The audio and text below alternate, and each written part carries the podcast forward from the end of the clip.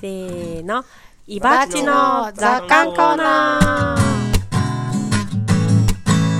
雑感。雑感。雑雑雑雑雑雑ザ雑感。今日はどんな話かな？はい、このコーナーは有機農業歴17年の伊庭さんの考えがどれだけ傾いているのかを楽しむコーナーです。傾きとはその人が生きた証、人生の奇跡です。どんどん傾いていきましょう。はい。もう18年になったんですよ。書き換えなくっちゃね、そういえばう。ね。まあいいや。ちょうど、そうか、春から。ううん。で今日はかおりちゃんが戻ってきたので、はい僕がもう、あの、プレゼンするためにえ、レジュメを作ってきたんですよ。はい。今紙が配られましたはい。この、満を持してですね、う。はいはい。経済成長についてこれいつ作 いつ作ったの？考え、改めて考えてみたいっていう、はいはいはい。ちょっと真面目なガチンはいはいはいコ系をぶち込んでみたいなと思って。ぶち込んで僕とゆめちゃん二人だとちょっと、ね話が広がりづらいからね話が意味わかんないこと言って終そうなわっちゃうんからですよ。うんそれも面白い。おでなんかすまあ。書いてあるまんま喋りますけど、うんまあ、こういう暮らしをしているとね、うん。こう、経済成長とかに、うん。えーまあ、割と否定的っていうか、うんうんまあ、脱成長派みたいな感じでうん思われがちだなって思うんですよ。うん。まあ、あのー暮らしの実験室っていう団体自体も、うん。そういう、なんていうか、カテゴリーとして認識されてるというか、うん。じゃないかなって思僕は思っているし、うんうんまあ僕の中にも確かにそういうちょっと脱成長みたいなうん。考えがあるのも確かなんですよ。うん。うん。でもこれをちょっと改めて、その、あ、でもね、暮らしの実験室として、うん私たちは脱成長ですとか、うんなんかそういうことって言ってないんですよ、一切。うん。言ってない。うんうんう。うんんえー、だから、あんま立場がそんなに明確じゃないというか、うん。うん。ううん。んでそういうことをどう考えたらいいのかなと思って、うん。まあ考えてみたんですよ。で、まあ主語はあくまで僕なんですけど、はい。うんうん。で、確かに僕も、その、まあ、どっちかと言われれば、うんその、どっちかっていうか、なんとなくふんわり脱成長みたいなうんうんうん価値観って自分には合ってると思ってて、うんうんうんだから例えば、その大量生産、大量消費みたいなうんうん価値観ってちょっと違うよなとか、うん。まあ、手作りの方がいいいいんじゃないと思ったりとか、うんうん工業的にね、うん。大量に作ったものとかよりも、うん。うん。とか、その、外食、まあ、外食とかレストランとか、うん。だからそういうもの自体は別に否定しないんですけど、うんで僕たちも、ね、外食したりすることもあるし、うん。だけど、なんか、家で作るよりも、うん。その外食しでした方が、なんか経済、えっと、GDP って増えるじゃないですか。うん。うん。うん。消費がね。そうそうそうされるから。じゃあ、家で作ることって価値がないのかっていうふうにな価値観は僕おかしいとももちろん思うんですよ。で、家で作ったものは別に経済活動じゃないから、うん。まあ、反映されないじゃないですか、経済成長の方には。でも、まあ、外で食べるのも別に全然いいと思うけど、うん基本的には家で別に食べたらいいと思ってるんですね。うん。うん。とか、っていうそういうことを考えても、うんまあ、どっちかといえば、その、どんどん成長していこうっていうよりは、うん。えーまあ、そんなに成長って追い求めなくていいんじゃないって、うんなんとなくふわって思ってると。うん。うん。だけど、一方で、その成長の恩恵っていうのを、うんなんか僕はありとあらゆる場面で受けてると思うんですよ。うん。うん。うんうん。で、僕は農場に、そのかれこれ18年前に来ましたけど、うん。でその時にもうすでに、まあ成長って必要ないよねってなんとなくふふわっと思ってたんですよ。だけど、その時以降のこの18年間でさえも、うん。まあインターネットがめちゃくちゃ発達して、うん。で、スマホだって多分2011年とか12年ぐらいうん。に僕買いましたけど、うんそれまでは普通のガラケーだったし、うん。で、スマホでできることとかめちゃくちゃいっぱいあるじゃないですか。うん。ある。で、とか、この間だってこのコロナ禍で、うんじゃあズームで会議しようとか仕事しようとかっていうことが可能になったけど、うんうんうんそんなサービス発達してなかったら、うん。多分みんなめちゃめちゃ不便なうんうん社会のままだと思うんですよ。うん。し、まあもっと言えば、ここで僕たちがラジオを収録して、うんネットで配信したりとかするのも、こんな道具なかったら絶対無理じゃないですか。ねえ。うん。こんな時代になったなと思いますね。ねえ。うん。すごいなって。そううん。だからそういう意味で、ありとあらゆる意味で、まあ今結構そのネ,、ねまあ、ネット系ちょっと偏った例挙げましたけど、うん。恩恵を受けているにもかかわらず、うんなんか成長反対とかっていうのって、うん。なんか、えっと、どうなんかなみたいな。ほうほうほう。うんうん。うん。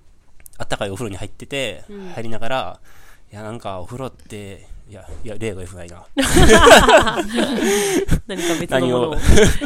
まあいいや。っていうふうに、まあうん。思ったりするんですよ。うんうんで、まあ、そもそも成長ってじゃあ何やねんと。うんうんうんこう考えて、うん。えー見たときに、うん。まあ、野菜とかだって成長するからうん。僕たちは食べれるじゃないですか、うんうんうん。成長した分を食べて、で全部は食べきらないで、うん。えー種を残してまた来年も巻いて、うん。でその成長した分を僕たちがまあいただくじゃないですか、うんうんだから植物だってもちろん成長しているわけで、うんで人間にとっての成長っていうのは、うん。その身体的な成長ももちろんあるけど、うん。だってそういうことっていうよりはその社会が成長するっていうことうん。を、まあ、今この話の中ではしてるじゃないですか、はい。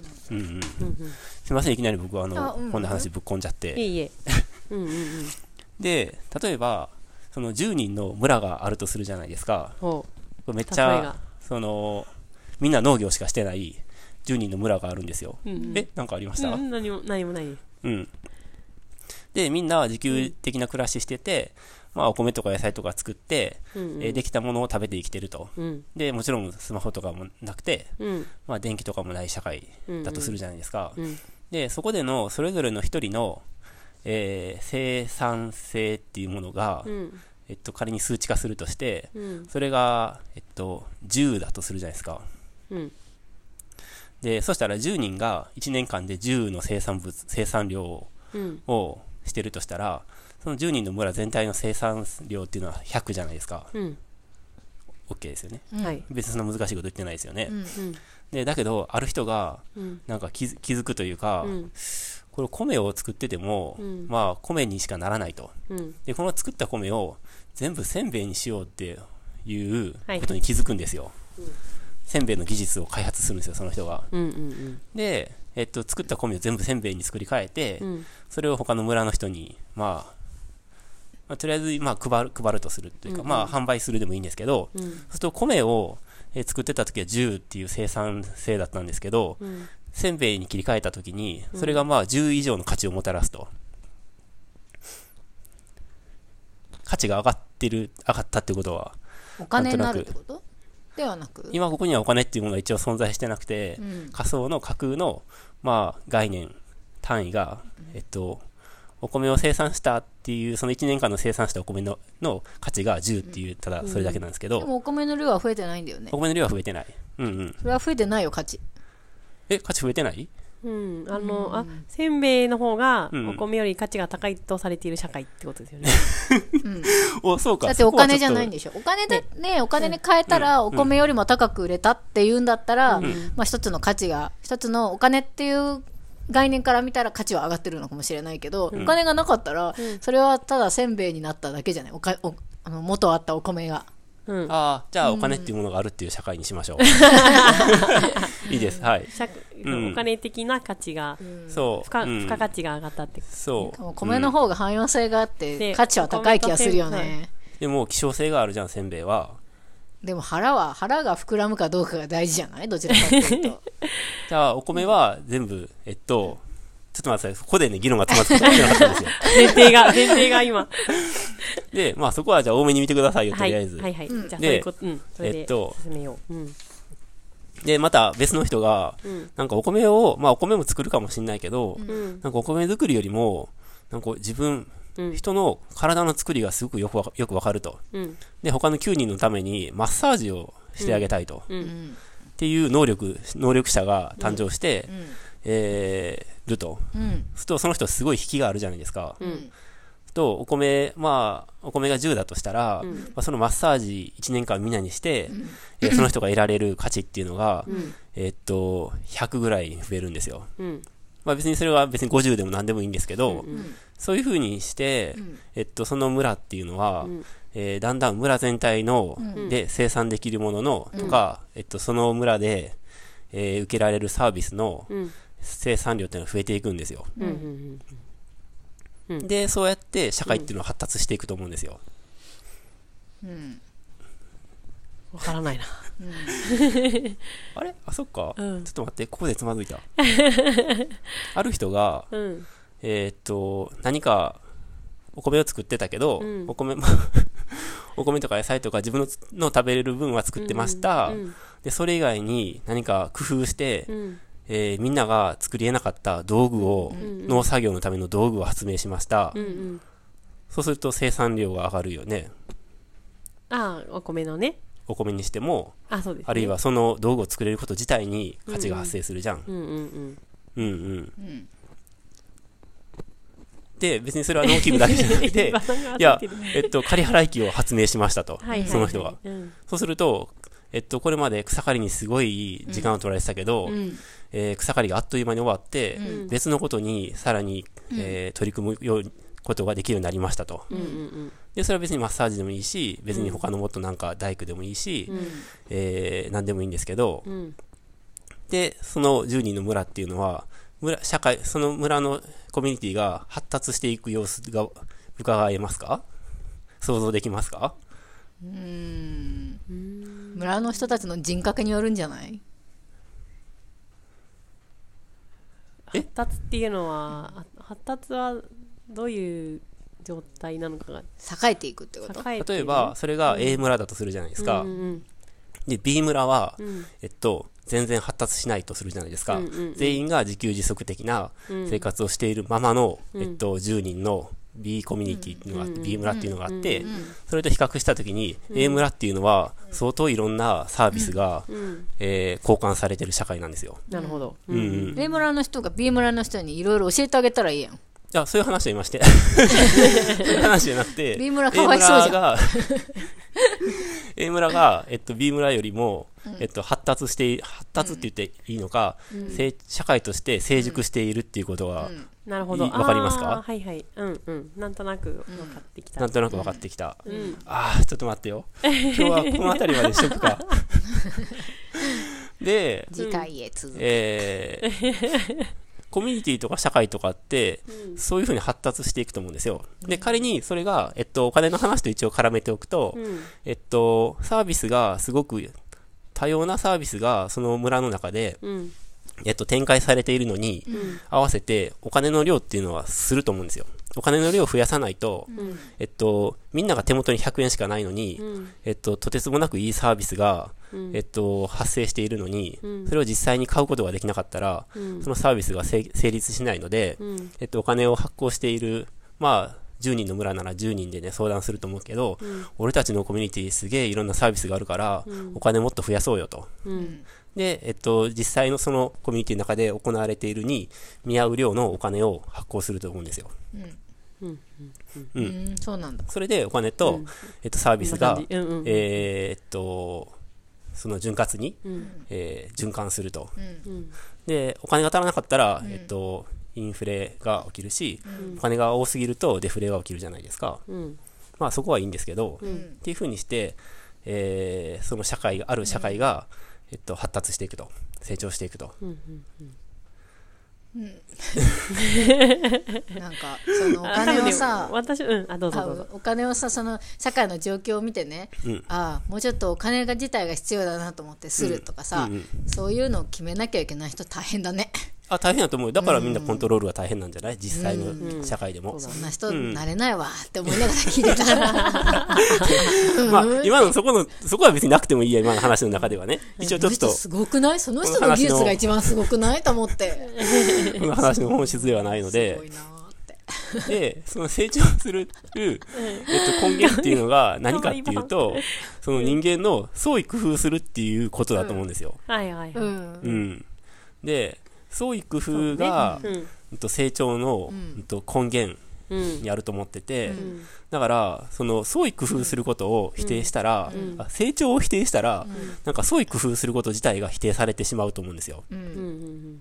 で、でも、僕とかもそうだけど、なんか何にも変わらない社会で、その全く同じ日々を生きることって僕はできないと思うんですよ。日々、なんか新しいものを発見したいとか、あ、この植物ってどういうふうに成長するんだろうかって見たりとか、うんうんじゃあ、タラの芽を、なんかこの長さで切ったらどうなるんだろうかとか、うんあの、いつ切ったらタラがたくさん取れるんだろうかとか、みんなそういうことにやっぱり関心が、あまあタラの芽には関心ないかもしれないけど、だって人間って何かをもっと良くしたいっていう気持ちが常にあると思うんですよ。うんうんで、そそれが成長の、その原点にあると思うんですけど、うん。えーそそれは否定できないと思うんですよ。うんうんうん。オッケー、戻ってきた？乗ってきた。そこはわかる。よかった。うん。えで、もう一つは、さっき、ゆめちゃんが言った、その、ビームラに教えてあげたらいいじゃんっていう話があったと思うんですけど、うんうんと、成長を、えー、成長の、なんていうのかな、えー、まあ、A 村がすごく発達して、うん、B 村があんまり発達してなかったら、うん、えーっと、B 村の人っていうの、え、B 村の人は A 村を見て、ああ、A 村みたいになりたいって思う可能性があるじゃないですか。うん、で、まあ、その時にもちろんね、A 村の人はね、うん、えっと、全面的にうん。技術をその B 村に教えてあげればいいかもしれないんですけど、うん。うんえーっと、B 村、その A 村のことを知ってしまった B 村の人たちは、うん。自分たちも A 村みたいになりたいと。うん。で、まあみんな創意工夫すると思うんですけど、うん。その競争が発生するじゃないですか。コミュニティ同士で。つまり、うん。A 村のようになりたい。追いつけ、追い越せって。うん。うん。で、そういうふうにその、発想がよろしくないよね別に競争しなくったっていいわけじゃん本当はあ、本当はね。うんうんうん。別に対決対立する必要は本当は別にないと思うのねでも、競争自体が好きな人もいるじゃないですか。その人間、それは人間の中にもやっぱあると思うんですよ。うん競争自まあ競。争心があるっていう人がいますからねうん勝ちたいとかねそうう。ん負けたくないっていう、そうそうですよねそういうのも人間の一部じゃないですか。そうみたいですね私ないからそれが、うん、平均でいたい人だから でも歴史で言えば、うん。開国した後の鎖国の後に開国したのと日本とかも、ほらヨーロッパに追いつけ追い越せでさ、うんうん。なんか俺いっぱいなんかヨヨーロッパとか欧米か、ん。ヨーロッパか、うん。でなんかすごい焦って頑張ったよね。うんうん。うん。うん。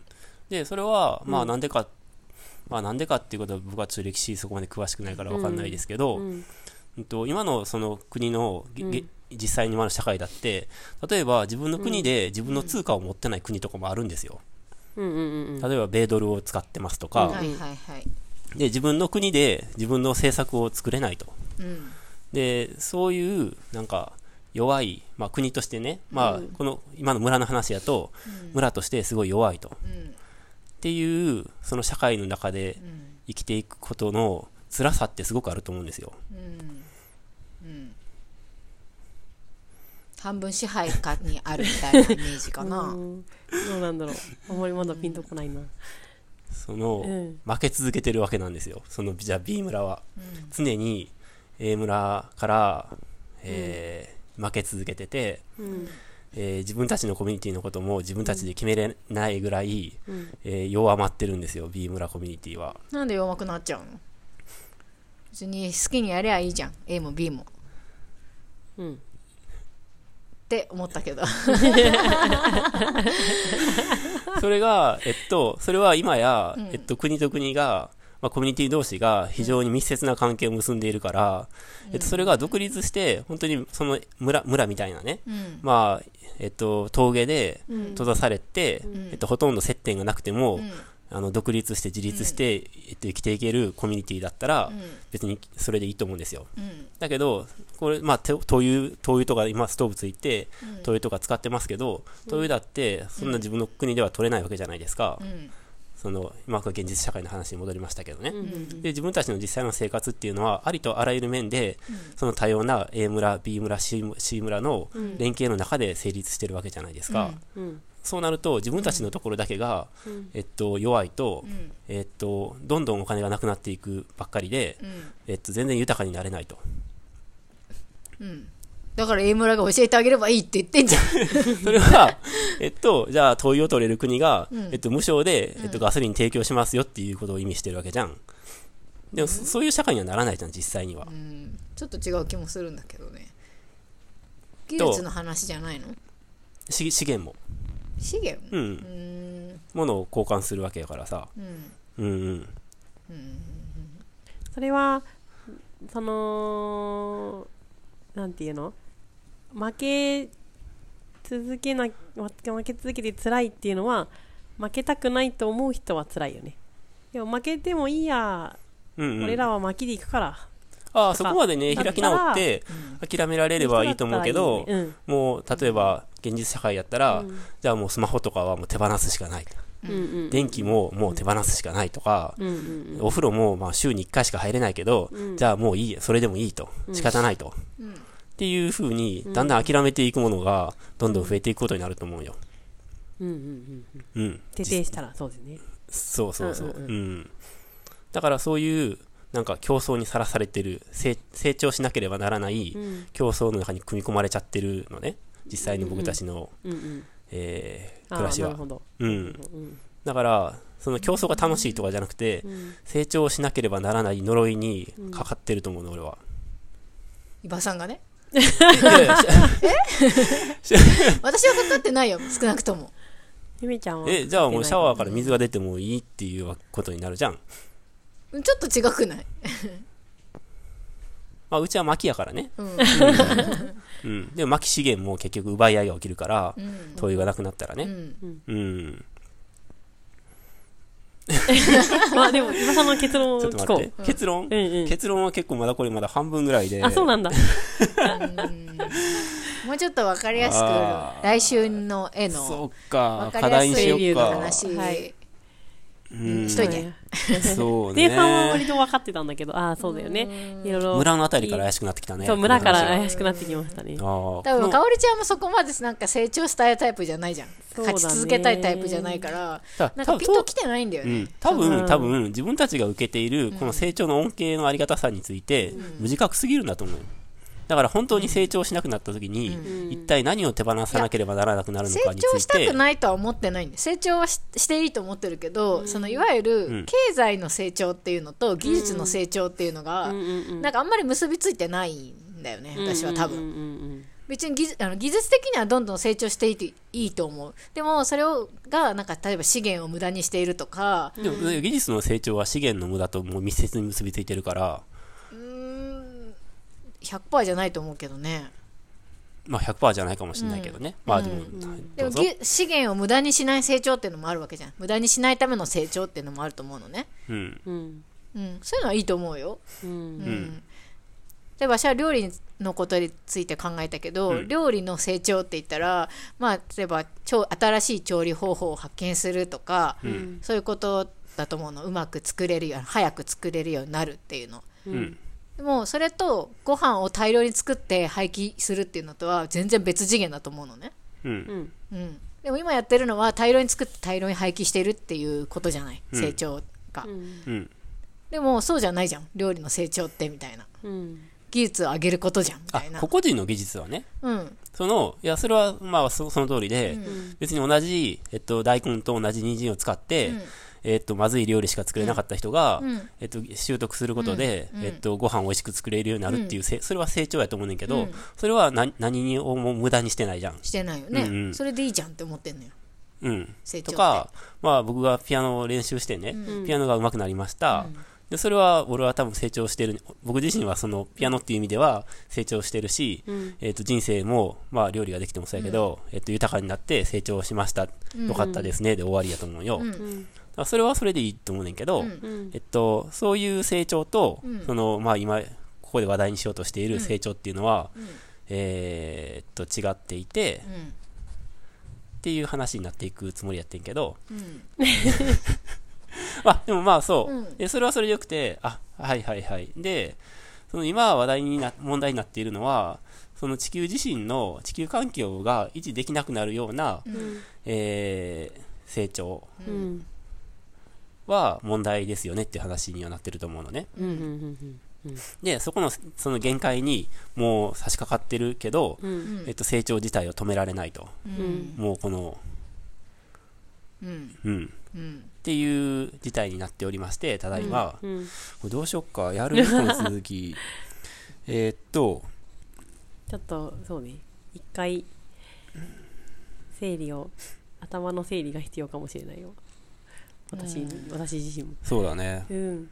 多分成長とか発展っていう言葉ってさいろんな側面があるから、うん。その何何をもってってかそう。成長とは何かみたいな。さ、うん。うん発展とは何を指してるかみたいなところから多分それぞれ違うと思うんだよ、そうだね、うん。私の多分成長っていう言葉のイメージは技術の向上とかうん。っていうイメージそれは、が大きかった。それは個人のでしょ？うん。だけど、産業としての技術の向上っていうこともあるわけよ。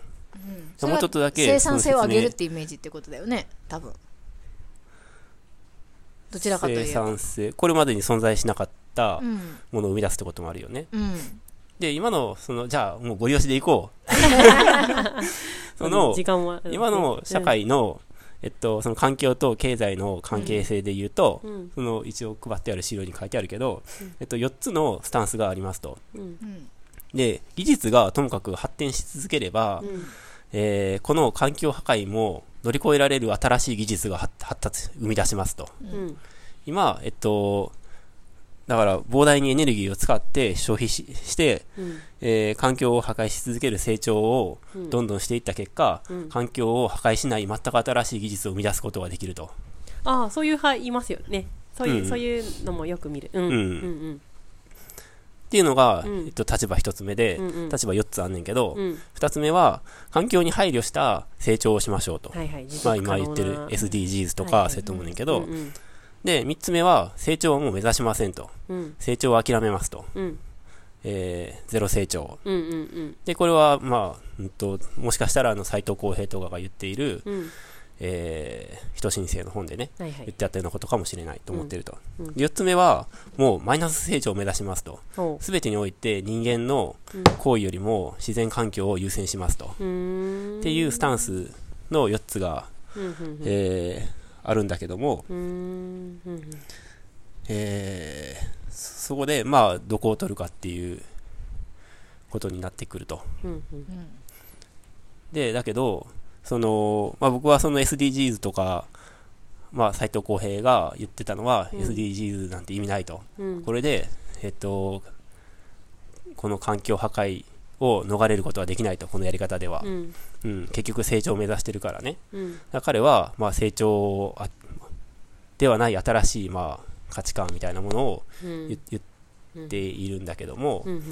えーでもその僕はもうなんか人類はうん。もう破滅するしかないと思ってると。ほうほうほう。はいはい。もうあがく、あがくのは無駄だと。えーっと、その難しくて、うん。ここはもう本当に難しいんだけども、うん。僕自身はなるべくその自分の生き方としては、うん。えー破滅しない方向に進みたいと思ってると。うん。だけど実際に社会のその成長の、うんえーっと社会が成長を止めることは多分できないと思うくて、うん。うん。だから地球は破滅するしかないとその中で僕はまあもうこの生き方をするしかないと思ってるとなるほど。うんうん。うん。それが僕のスタンスなんですけどう。うんん。ん暗い暗い結論になってしまったハディさんが言ってるのはうん2に近い5を言ってますよね、そういえば。4?2 に近い 4? グリーン成長 SDGs に近いけど、うん。うん本人は近いと思ってないと思うけど、うん。ハディさんはもう一個5番目を言って5番目？でうんうん。人間がうん。活動すればするほどうん。自然が豊かになっていく。ようなそうだね。うん。社会みたいなんで開拓地やってる、はいはいはいはい、うん。ねそういえば。あそういう希望を提示したいよね。希望提示したい あ何をもって豊かと見えるかっていうかそのうんうん。例えばね食べ物がたくさん取れる森があることが豊かなのか、うん。なんかそのままもう原風景っていうかさ、うん。